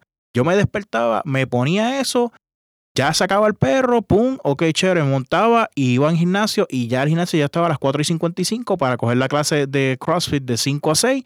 Regresaba y tenía el tiempo para hacerle la avena, el desayuno a mi niña, para verla que saliera para la escuela, tomarme mi café y empezar a trabajar. Y empecé a instalar eso, y por un mes, perfecto, lo hice y mi energía fue mejor, mi enfoque fue mejor, y empecé a theme days. Los días tenían un tema. El lunes, los lunes para mí son los días de todas las reuniones remotas virtuales que yo tenga, son los lunes. Los martes y los miércoles son mis días creativos de necesito hacer el trabajo, hacer la página, hacer el arte, hacer esto, ta. Los jueves son los días de revisar y hacer diferentes tareas. Y los viernes son los días de entregar y coordinar citas para las próximas semanas y así sucesivamente. Sábado, usualmente yo lo tomo para trabajar 2 horas, si es necesario, 2 horas en algo para mí o lo que sea. Y dentro de todo esto, media hora para leer diarios, media hora para leer libros, para mantenerme educado.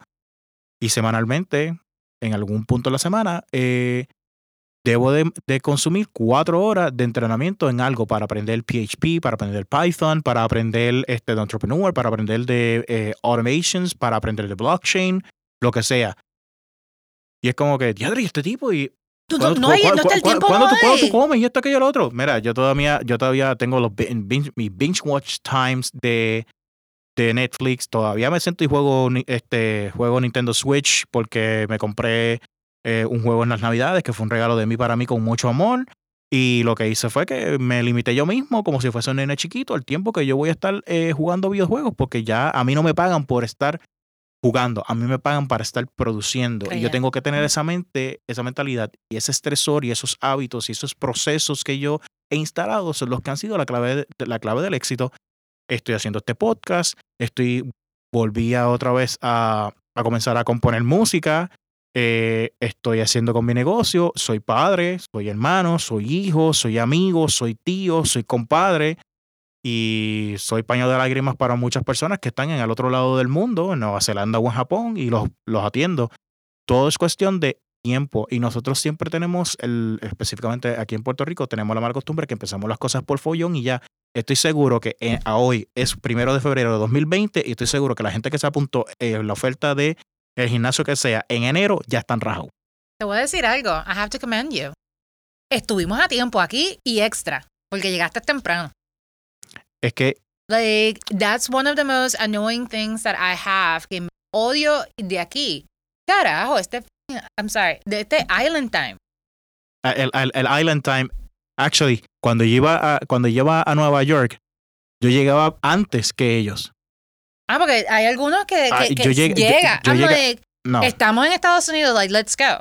No. Y yo llegué aquí, nuestra cita era a las 3, yo llegué a las 2:45, 2:50. A las 2:44 me estabas escribiendo que si yo había llegado. I was here. Exacto. Y yo dije, estoy bajando el equipo. Y literalmente estaba, porque el equipo estaba en el baúl de mi auto. Y estaba bajando el equipo, que tenía que darle la vuelta a la curva, pero ya. Yeah. Pero es que me gusta programarme y, por ejemplo, si yo quiero descansar, y una de las situaciones que, para aquellos que no me conocen, yo tengo una condición neurológica donde yo, si no descanso bien, no me alimento bien, no me ejercito, poco a poco eso se va acumulando y llega un momento dado en que mi cerebro técnicamente pide cacao y I shut down. A mí me dan ataques de pánico. Y las migrañas que a mí me dan son fuertes. Para aquellos que sí me conocen y sí me han visto, llevo sobre 1 año sin incidentes, porque por fin encontré el balance y encontré también un buen neurólogo que pues por fin me diagnosticó luego de 18 años. So, todo esto que hemos hablado en el día de hoy, miren, si lo podemos resumir en 5 cosas importantes, ¿qué tú dirías, Natalia? 5 cosas importantes que todo emprendedor debe hacer con todo lo que hemos hablado de hoy, entre identificar áreas de oportunidad, identificar e instalar procesos, hábitos, brainstorming, funnel, para que su negocio pueda comenzar a despegar, por así decirlo. Ok. Keller Williams tiene un sistema que se llama el 8x8.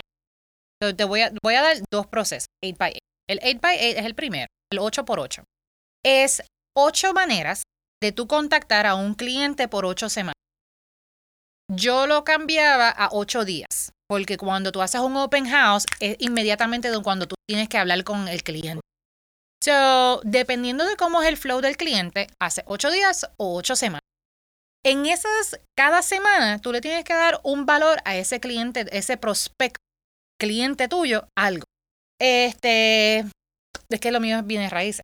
So, el primero, tú necesitas financiamiento. Aquí tienes mis preferred mortgage loan officer para que yo sé que te voy a dar las llaves, que ellos te van a ayudar. Primero. El segundo, oye, aquí hay una lista de unas casas como la que yo te conocí, ¿te gustan? ¿Las quieres ir a ver?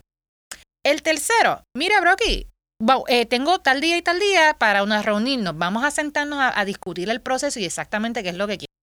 Y los otros días, pues, you pepper them. Tú lo llamas, un textito o un email. Fácil, 8x8. O sea, tú tienes, y hasta yo creaba, qué es lo que yo le estaba diciendo. Hacía el email template. Porque es, crear ese proceso es for creating a system that is wash, fold, repeat. Wash, fold, and repeat. So, creando un 8x8, un sistema, aunque es de comunicación con tu cliente, es vital. Después tú creas lo demás. Crea uno. Exactamente cómo yo voy a... ¿Por qué? Porque cómo te van a pagar. Like, you need to think cómo te van a pagar. So that's, I think 8x8 will be the first. Crear un proceso, que puede ser el 8x8 o cualquiera, de cómo tú le vas a dar follow-up a ese cliente después de la primera cita cuando no firmó contigo. Muy bien. Segundo, sería tu calendario. Tienes que ponerte... No puedes... You cannot fly. You're not a bird. Y es más, hasta los birds tienen, algunos pájaros, tienen rutas, porque dependiendo de la temporada, pues están en Canadá, después están en Luisiana, después llegan hasta México y después vuelven para atrás. ¿Por qué tú crees que coronavirus? Porque son de pájaros migratorios. Like, it is what it is. Yep. So, hasta los pájaros tienen. So, create a mock-up of what's the important things. Primero yo siempre ponía familia, días de vacaciones, familia, y todo eso para que te lo pongas, porque no vas a uno solo trabaja, te vas a matar. So put that. Después, ¿qué es lo que te va a generar dinero? Uh-huh. And then you pepper the rest. Tú sabes, porque hay cosas que hacer, follow-ups, qué fechas tú vas a hacer follow-ups. So, generar clientes nuevos, darle follow-up a tus clientes, qué hora tú vas a... Like, tienes que ponerte en tu schedule. So that's two. The third one will be Protocol 15. Protocol 15, lo que significa es el protocolo 15. Es que el día de cada 15 meses, cuando tú verificas tus metas, tú tienes que dejar todo lo que estás haciendo para generar, completar tus metas. Tú tienes que llamar 50 personas al mes y solamente es el día 15 y llamaste a 10. Papi. You have to stop whatever you're doing y tú tienes que hacer tus 50 llamadas en este mes. Right. So that's 3, 4. Yo creo que, which I should have said first, tus metas. Tú tienes que saber todo. Tienes que poner tus números completamente. ¿Cuánto tú te quieres ganar al año? Después, el producto. ¿Cuánto gana? Exacto. Después del segundo, ¿cuánto tu producto? What's your ROI? Qué funny. You and I were talking about this. O sea, tienes tu meta. Me quiero ganar $100,000 al año. Perfecto. Pero lo que yo estoy vendiendo cuesta 5 y lo puedo vender a 10, pues me gano 5. Ok, fine. Divides el $100,000, bueno, más taxes y eso que le tienes que poner tu budget, that's another podcast. ¿Cuál es your ROI? Y ahí sacas cuántas ventas tú tienes que hacer en el año. Like you have to, and that's the difference. Tú tienes que saber tus metas. And then 5, I think, you know, your business plans will, your business plan, you need to have your business plan. Porque you need to have a roadmap that, you need to have a roadmap. Eso sí. El business plan, yo tengo ciertos conflictos con el business plan porque hay negocios que es como que you freaking need a business plan. Y hay ciertos tipos de negocios que es como que necesitas un business plan, pero tienes que entender que no es como que es esto y ya. Tienes que entender que no puedes, o sea, esto es on the go. Tenemos que ir creándolo. El business plan tienes que tener los primeros pasos y on the go tienes que ir sacándolo. Específicamente cuando eres un startup y es algo tecnológico y demás, es como que no puedes crear un business plan de déjame hacer el business plan primero y luego lanzo. I understand, no. Pero tienes que tener un roadmap y ahí es donde entra que los startups técnicos lo que hacen son roadmaps, pero no entienden las cosas financieras. Los otros que son los negocios de brick and mortars, yeah. O sea, tiendas, shops, actual uh-huh. physical shops, hacen el business plan, pero entonces no tienen un roadmap de cómo van a hacerlo. Y ahí es donde entran personas como tú y como yo, que le dicen, ¡despierta! And I'm like, okay, entonces, tú lo vas a llamar, vas a hacer esto es lo que le vas a decir, Por ejemplo, un proceso, porque, like, throughout our conversation, I don't think we've actually, in this my pet peeve, nosotros no hablamos de cómo hacer un proceso. Like, this is like ejemplo número 1 de hacer un proceso. And I think that's key because that will be beneficial for me because then, Natalia, tú me puedes ayudar a un proceso. Thank you. Exacto. My fees are blah, blah, blah, blah, blah. And then we'll talk. But mira, it is so easy. I create templates all the time. Tú tienes que hacer tus templates porque... Yo empezaba, primero que español, soy nacida y criada aquí, pero español yo no he escrito nada en 20 años. Like, I'm seriously like, oh my God, yo voy para maestría, redacción es mi primera clase. And I'm like, I hope she likes English, porque yo no sé cómo caramba yo voy a escribir en español. But create your templates. Porque primero, es que, ¿por qué? Tu nena se puede enfermar, se te explotó una goma, Mercury retrograde, ¿qué pasó esto? ¿Qué pasó? Creating processes, hasta de los templates que tú le vas a decir a la gente, te van a salvar la vida, porque tú no puedes, un empresario no puede estar pendiente, ¿qué yo voy a hacer hoy? Y eso era mi problema, y yo dije, no voy a hacer más productivity coaching, porque los clientes que me estaban llegando, por poco los mato, porque estaban pensando por allá, no, focus, tienes que hacer llamadas, pero que yo quiero aprender a cómo yo puedo hacer una presentación para yo vender la casa. ¿Cuántos clientes tú tienes? No, pero es que yo quiero saber cómo... That's not important. Yo estoy contigo, we're hand by hand, pero tienes que buscar el cliente, tú tienes que hacer citas, tienes que traer gente, porque yo quiero saber una presentación completa si no tengo a quién vendérsela. Porque también lo otro es que eso se tarda 90 días. 30 días para conseguir el cliente y ponerle en el mercado, más 45, 50 días para que esa casa se venda. Ahí hay 90 días. O sea, tú no vas a cobrar hasta el 90 días. So, todos los días, y eso también es bien, los peaks and valleys, tú tienes que generar leads o prospectos para tu negocio todos los días. Ahí es donde, por eso es que yo le digo a la gente, yo no puedo pensar en ganar dinero hoy. Yo tengo que pensar en qué yo estoy haciendo para que caiga algo hoy, pero que empiece este engine de, y siempre lo comparo con un tren. Una vez el tren sale de la estación, para que se detenga, tiene que empezar a detenerse con muchas millas de anterioridad para que pueda frenar y no se estrelle con la estación donde va a detenerse. El propósito aquí es que esto comience a generar y a crecer y a caminar de tal manera que usted, que simplemente fluya, que en la entrada de dinero, a pesar de que me pagan en 90 días, uno como una buena hormiguita sepa a proyectarse y empezar poco a poco a almacenar, a ahorrar y demás. Todo el mundo sabe que el invierno viene. Exacto, todo el mundo sabe que el invierno viene y todo el mundo sabe que hay temporadas de vacas gordas y vacas flacas. Cuando usted esté en sobreabundancia, guárdelo. ¿Realmente necesita cambiar el iPhone todos los años? ¿Realmente necesita estar cambiando de carro de cada 4 años? ¿Realmente necesita una casa más grande? ¿Realmente usted necesita estar invirtiendo en el pelo o eso? Estoy hablando de los hombres. Thank you. Estoy hablando de los hombres porque tengo unos cuantos que cada 3 semanas se dan un recorte. Yo puedo entender lo del recorte, pero de cada 2 semanas que se estén pintando el pelo. Y es porque... Mira, yo tengo mis roots, porque es que yo estoy orgulloso de mis canas y para mí mis canas significan bastante. Porque las canas para mí llegaron porque realmente yo tuve que vivir unas situacionnes bien chéveres. Yeah, it's just part of the process. Exacto. Pero una de las cosas que yo estaba leyendo algo y me impactó. I hate cleaning, pero me encanta mi casa que huela a limón. De que esté todo limpio me fascina. Y yo estaba leyendo un artículo de Inc. Que decía, me dieron como 5 cosas que tú debes de delegar. La primera, y que yo la hice, fue wash and fold. Esos fueron los 20 pesos mejores cada 2, me gastaba $40 cada 2 el mes.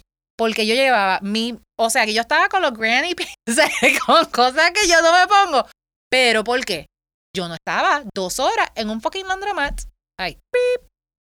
En un laundromat. Eso es lo que el tiempo, porque también eso es el tiempo. O sea, yo gastaba 2 horas en un laundromat y yo no. Gastaba 20 pesos toda mi ropa lavada, secada y hasta yo lo ponía en la gavetita. Pip. Esos fueron los mejores 20 pesos. Y lo otro, las casas grandes. Yo nunca he entendido las casas grandes. Para mí, que tenga varias, yo necesito a alguien que limpie. O los meals, las personas que te cocinan, hacer los meal plans. Pues dependiendo, cuál es el flow tuyo. O sea, para mí, yo pagar $100 a la semana que me pide una señora, a mí me encanta porque yo produzco mejor, puedo dormir un poquito más o puedo hacer otra cosa. Uh-huh. What is it? Porque también uno de los problemas de los empresarios que trabajan en la casa es que se olvidan, empiezan. Mi mamá era una que empezaba a limpiar. Stop. Tienes que saber que tus tiempos, de esta hora a esta hora estoy haciendo esto. Una de las challenges que yo he tenido, porque yo llevo trabajando desde el 2017 en mi propia casa, y está bien difícil que entiendan, no me estés llamando, no aparezcas en casa, estoy trabajando. Pero tú estás en la computadora. Ah. No. Y el momento en el que tú estés trabajando y empiezas a mirar para el lado y a estar buscando estupideces y estás con interrupciones constantes, estás fracasando. Estás setting yourself up for failure. Tú tienes que saber que hay un tiempo y un momento para cada cosa. Y ahí volvemos a... Eso es parte de un proceso que tú tienes que entender que si voy a estar ahora enfocado en caso mío, en digital marketing, estoy en la cuenta de este cliente y I gotta respect that y estoy enfocado en esto. Terminé con ese cliente y voy para el próximo. Bien, yo tengo la costumbre de que yo empiezo a trabajar a las 8 de la mañana, a las 12 paro, I get a snack, eat, almuerzo y demás. Si tengo que hacer una diligencia de ir al banco, pick up my laundry o lo que sea, lo hago en una hora como si estuviese trabajando. Yo soy mi propio jefe y créeme que las conversaciones que yo tengo que tener con mi jefe en el espejo son feas algunas veces. A pesar de que lo estoy diciendo chiste, pero algunas veces que yo tengo que recordarme a mí mismo. Porque nadie te lo va a decir. Yo tengo que recordarme a mí mismo. Entonces, o sea, de que, oye, yeah, no puedes estar abusando de tu tiempo. ¿Por qué? Porque cuando mi hija llega a las 5 de la tarde y dice, papá, ya yo dejé de ser Michael, yo soy papá. Ese tiempo es de ella. Eso para mí, yo lo celo. Eso es bien crucial. Si yo hay un meetup y es por la noche, yo procuro que ese día por la mañana yo sea el que la llevo a la escuela, comparto con ella, la recojo temprano y eso. Y después cuando llegue a mi esposa, entonces yo salgo para el meetup. ¿Por qué? Porque quiero compartir con mi niña para que no me dé un cargo de conciencia que sí va a pasar, que van a haber días que papá no llega, pero quiero que sean los menos. Es que presente. Correcto. Presente en ese momento. Cuando tú lo tengas, si es your date night, o tú tienes que estar, saca el bendito teléfono. Yo soy presente para mi negocio, para mis clientes cuando me necesitan y para mi familia. Y eso requiere tú saber cuáles son tus procesos y reconocer cuáles son las áreas que tú vas a delegar, cómo lo vas a hacer. Y, oye, saber cuánto, volvemos a lo que yo dije de McDonald's, saber que ya tú tienes tus procesos significa que tú haces step 1, 2, 3, go, y te fuiste, y no tienes que estar, espérate, ¿cómo era? Y esto, aquello, lo otro, y simplemente fluye. Mira, yo tuve que crear un sistema de procesos para entrenar a personas que iban a llegar a la compañía, cómo entrenar a esas personas, cómo hacer la automatización, cómo hacer los procesos de escritos, de cómo manejar un sistema de servicio al cliente, el proceso para entrenar a los gerentes, el proceso para entrenar a los ejecutivos, cómo se iba a hacer una escalación, todo. Y para mí fue una satisfacción que nunca lo implementaron porque decidieron irse por otro lado. I don't care. Yo tengo esa experiencia y ahora mismo Michael Media es uno de los servicios que puedo ofrecer en cualquier momento, pero que no lo quiero hacer en este instante, no lo quiero hacer. Yo tengo mi propio call center. Yo tengo mis plataformas para hacer un call center white label para un cliente. Y sé cómo correrlo, sé cómo llevarlo, esto, aquello, lo otro, y después hacer el handoff para el que se vaya a quedarle en la compañía que me contrate y que continúe. Y tú sabes, una de las cosas más importantes también de los procesos con negocios que tienen empleados es que a mí tú pierdes completamente tu credibilidad si tú no sabes qué caramba tú estás haciendo. Oh. O sea, eso también es un retention extremadamente importante para tu negocio. Exacto. O sea, ¿cómo tú no vas a saber? Ay, que yo estaba con uno y no sé, era, Dios mío, no tenía ni siquiera un checklist. Un proceso es un checklist. ¿Qué documentos tú tienes? Correcto. Entonces, ahora, lo que me está pasando a mí, I'm running with my head cut off, pidiendo los revelos de Hacienda, pero tú no los tienes ya. O sea, ¿cómo tú vas a contratar a un contratista sin tú pedirle, necesito your declaration of insurance, necesito tu ID, necesito tu seguro social patronal, necesito esta formita que me llene, todo bien bonito, una vez lo tienes que llenar y está en un folder? ¿Cómo tú como negociante que tú bregas con eso, tú no tienes eso? Si te cae alguien, si hay una situación que lo necesita, to me it was just I was... Y me cuesta. ¿Sabes cuántos clientes yo tengo que yo les digo, ¿dónde están los relevos de responsabilidad de las personas que salen en tu Facebook Live o que salen en tus videos de promo? Oh, their NDAs y todo. No. Están los NDAs, pero está el que ellos están conscientes de que los están grabando, que es un anuncio. Yes. Los relevos. Y hay niños. Yeah. Y tiene que firmar el tutor legal. Uh-huh. Padre, madre o tutor legal.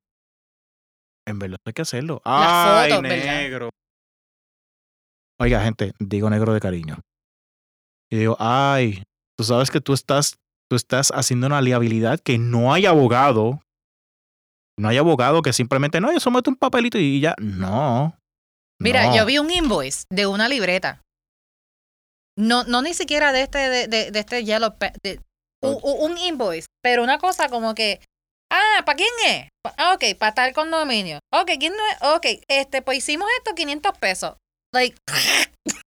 I'm like, Tan simple como hacer y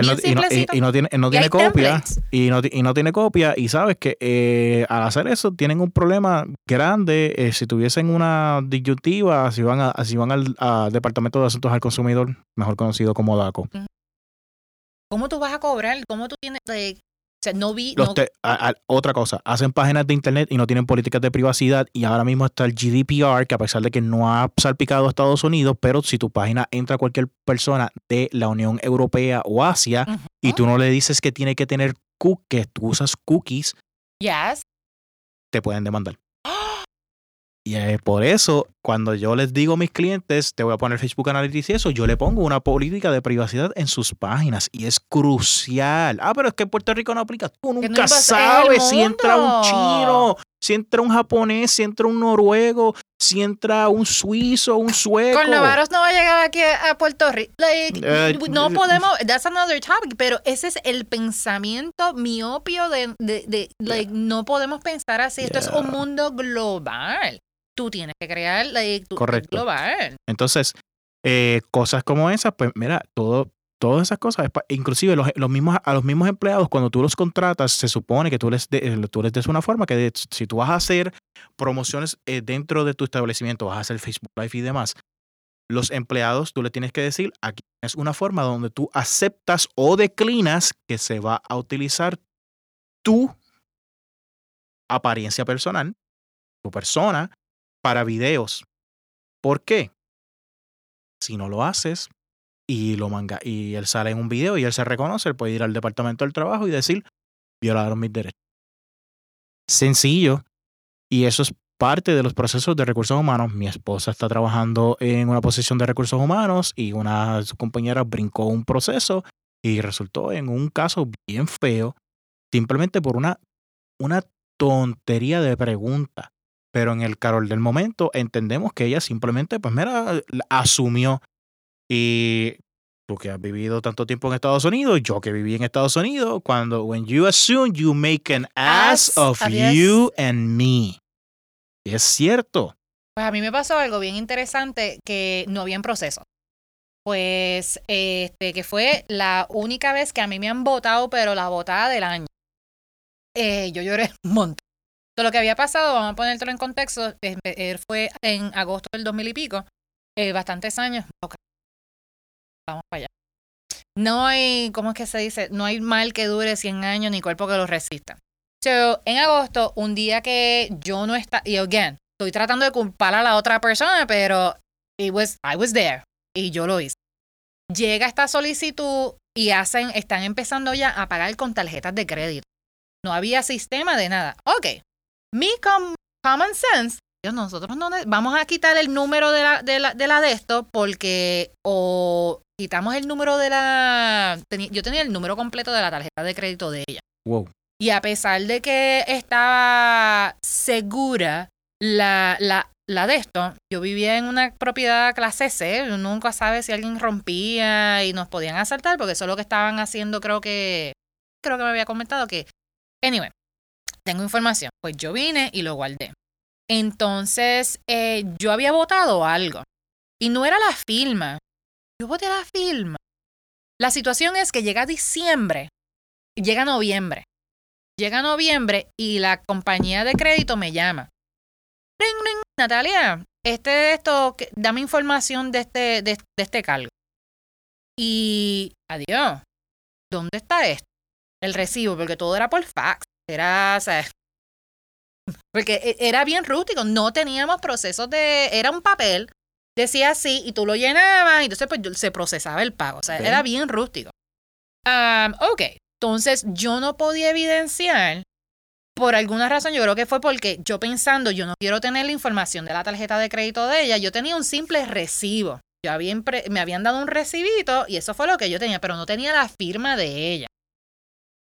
I don't remember what happened.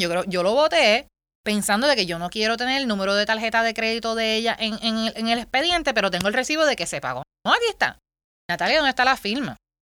Hay que guardar la firma. I had no clue. Porque yo trabajé, yo creo que 2 veces en retail. So I never, I never dealt con gente pagándome dinero con tarjetas de crédito y firmando, whatever. Como yo tenía buena relación con la muchacha de accounting, porque yo siempre le mandaba su juguetito, su comidita, a pesar, o sea, Pérex me regañó porque le mandé chocolates y embarré a medio montón de chocolates en pleno verano. Pero le mandaba café de Puerto Rico, like, I did some cute stuff. Y yo le digo, mira, necesito que el aging me lo cambies y me lo apliques para este mes. Anyway, pues explotó. Entonces ella me está, Natalia, ¿me van a votar? Y yo, no te van a votar, eso es un proceso, pero me tienes que pagar porque lo que pasó fue que el ex esposo le canceló las tarjetas de crédito a ella y reclamó que ese pago de ella fue ilegal. Pues la compañía de crédito le quitó los de estos. ¿A quién le dan el memo? A mí. Y eso pasó un mes y whatever. Cuando yo escribo para atrás a Recursos Humanos, ustedes no tienen ningún proceso explicando que había que guardarles. Pues yo fui con todo, busqué el mamotreto de todos los procesos, busco. Tú puedes, después que me dieron el memo, ¿tú sabes lo que salió al otro día? El nuevo proceso de cómo hacer las tarjetas de crédito. Y después, un poco más meses, ya después me despidieron. So, porque después de ese memo, eso fue like last final. Pero no había... Es hasta eso, tú tienes que hacer un proceso. ¿Cómo tú vas a procesar? Es que la realidad, como tú vas a... por ejemplo, ahora mismo conozco personas que atienden a clientes y contratistas, pagan supuesta y alegadamente por internet. Entonces, antes era que te dictaban la tarjeta, tú la tomabas y pasaban. Pero realmente tú estás seguro, el cliente puede estar seguro de que no están copying y me quedo con eso y luego... No. Por esa situación, lo que muchas compañías hacen es, yo te envío un invoice donde tú le das clic a este link, a tu email, QuickBooks, y ahí automáticamente entra y sale reflejado en mi sistema y demás. Y una de las cosas que estaban haciendo los vendedores era que para speed up the process, hacían eso, le enviaban el link, pero como quiera, cogían y tomaban la tarjeta de crédito y ellos input manually el número de tarjeta y lo hacían. ¿Y qué resultó ser? Que les estaban haciendo fraude y le hicieron un fraude de casi $50,000.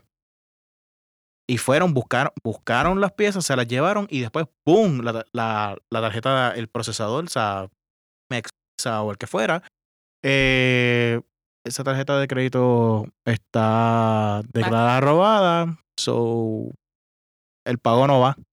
Y se llevaron. Les hicieron fraude. Y cuando el seguro pregunta cómo ustedes lo hacen y les dicen el proceso y el seguro bien inteligentemente va a decir, ustedes fallaron aquí, por ende, no te voy a pagar. So, partieron los chavos y están $50,000 en materiales menos. Y ahí, ¿quién paga? Lamentablemente va a pagar el empleado porque obvió el proceso. Eso es otra cosa para los emprendedores. Cuando tú tienes procesos establecidos, se te hace más fácil tú encontrar dónde y cuándo fue que se rompió o surgió el problema y tú lo puedes resolver más rápido. Cuando yo le hago integraciones a los clientes, yo les envío mind maps. Yo tengo una aplicación que es un mind map y lo que hago en ese mind map es tu proceso. Esta aplicación se integra con esto, si es así, hace esto y esto y de aquí esto va a esto. Eso sería como un flowchart. Es como un flowchart y lo hago de esa manera y el cliente sabe, él dice, yo no lo hago, pero yo sé que si falla algo, yo sé dónde buscar y me llaman y me dicen, está pasando un problema con de esto y creo que es aquí. Mi ex esposo tenía muchas cosas, anyway, mi ex esposo por una razón, pero una de las cosas que a mí se me ha quedado grabada en la mente, él dijo, what did you do last? ¿Qué fue lo último que tú hiciste? Uh-huh. Para entender cuál fue cuándo se rompió ese flow, cuándo se rompió ese proceso para tu ir. Y en específicamente, una muchacha que yo trabajé con ella, un día se robó $11,000. Pero ella ya estaba robándose casi como $40,000. Fue un poquito más, creo que fue como unos $20,000. Porque no había proceso y nadie la estaba dándole un check and balance a ella de cómo hacer los procesos de los pagos de los apartamentos, porque los money orders se los estaba dando en blanco. y ella venía y se los ponía a nombre de ella. Y habían procesos, pero como no estaban dándole un balance, y yo soy bien grande en tener dos contables. Porque sí. El interno y el externo. Yeah. Yo soy como la mafia italiana. Tú tienes tres. Oh. La mafia italiana tenía el que hacía las cosas legal, el que cooking the books, yeah, y el que estaba afuera, que no sabía que existían contables que estaban haciéndolo, y que tú decías que tenías dos negocios y le dabas los libros y él encontraba las irregularidades, si alguna. Yeah, y así, que tú sabías si el que estaba cooking the books estaba robando, o el que estaba haciendo los libros como se suponía, no lo hacía. Yeah. So, mira. Oh, that. So, en el caso de procesos, Natalia está sorprendida. Oh my God, this is beautiful. I'm a man of many talents. I'm in love with a graph. So, promoción gratuita a su chiquito bar. En este podcast. Tengo que decir que la situación en overall, para ir terminando, la situación overall de todo emprendedor es, así como tomamos el tiempo para pensar en el sueño, pensar en el nombre, pensar en el logo, buscar las redes sociales y asegurarnos de que sea el nombre y no tener que ponerle puntos o demás. Siéntense y escriban cómo yo quiero impactar el negocio de una manera que fluya sin resistencia en ningún momento durante el día, la semana, el mes, el año, o que sea lo menos posible, porque vamos a ser honestos, aunque tengamos procesos, vamos a descubrir que esto no está funcionando, tenemos que pivotearlo, tenemos que hacer un ajuste o hacer un cambio, o hay que hacer algo en el intermedio. Yo me siento contento porque yo he logrado establecer unos procesos en redes sociales donde yo literalmente pues hago lo menos posible, o sea, no hago lo menos requerido para que fluya el mercadeo digital. En el caso de las automatizaciones que he hecho en las campañas de email, técnicamente me toma 2 semanas entre hacerle el branding, descubrir los tonos, cómo vamos a escribir las programaciones. Pero después de eso, cuando me llaman, mira, esto no está funcionando, se cayó el servidor. Ahí no hay absolutamente nada que nadie pueda hacer, excepto la compañía. O, mira, esto no está funcionando, y entro ahí. ¿Quién entró y metió el dedo donde no era? Eso es todo. So, cuando creamos nuestros procesos, cuando sabemos lo que queremos hacer, entonces empieza el cómo hacerlos, y es fácil, porque siempre tengan esto en mente, y lo mencioné ahorita, Start with Why, de Simon Sinek. Siempre empieza con el por qué yo voy a hacer esto. Luego empiezas con el cómo voy a hacerlo y el para qué. ¿Qué vas a resolver? ¿Qué vas a resolver? El propósito es algo bien sencillo. Voy a tomar mi propia compañía. Michael Media es para el pequeño y mediano comerciante poder darse a conocer y establecer casualmente unos procesos y unas avenidas de comunicaciones internas y externas en su marca y en su negocio para sus empleados y clientes que puedan funcionar mediante sus servicios, sus productos y su servicio, su producto y su visión y misión, para que puedan como empresa crecer. Fíjate que yo puse la empresa al final, puse el porqué de ellos y principio, pero a mediados puse al cliente. Siempre ponga al cliente su causa al principio. Porque es el que te va a pagar. Él es el que te va a pagar, porque si tú lo que quieres es chavo... Sé un stripper. Yo iba a decir político, pero esos son otros 20 pesos. Shots fired. Too soon. Too soon. Ok, so, cuando yo empiezo de esa manera y yo tengo esa conversación con los clientes, ok, yo les hablo, ellos me empiezan a hablar de su negocio y yo les empiezo con el por qué, el cómo y el qué. Y cuando ellos entienden, ya tengo uno que en menos de una semana cambió la narrativa de su sales pitch a los clientes y me dice, de la nada, haciéndolo como tú me lo dijiste, sin tenerlo como script, me cayeron ya tengo firmado 3. 10 llamadas y me firmaron 3. Pero esos 3 eran cantidades más grandes que... De los 20 que me cayeron en los últimos 18 meses. Yeah. Porque le diste un porqué. Al tú darle un porqué a una persona, ya tú ganaste el territorio. La gente... So, I was going to say algo, pero cuando tú trabajas para resolver un problema global, o sea, va de big hasta individuo, y tú creas un trust, your game is going to change. O sea, what's in it for them? Not for me, what's in it for them? O sea, ¿por qué yo tengo que contratar a Miquel? ¿Por qué yo tengo que contratar a Natalia? Porque la gente lo puede hacer, o sea, vas a YouTube y lo hacen, o sea, pues lo quieren hacer por comodidad. Uh-huh. I remember what I wanted to say.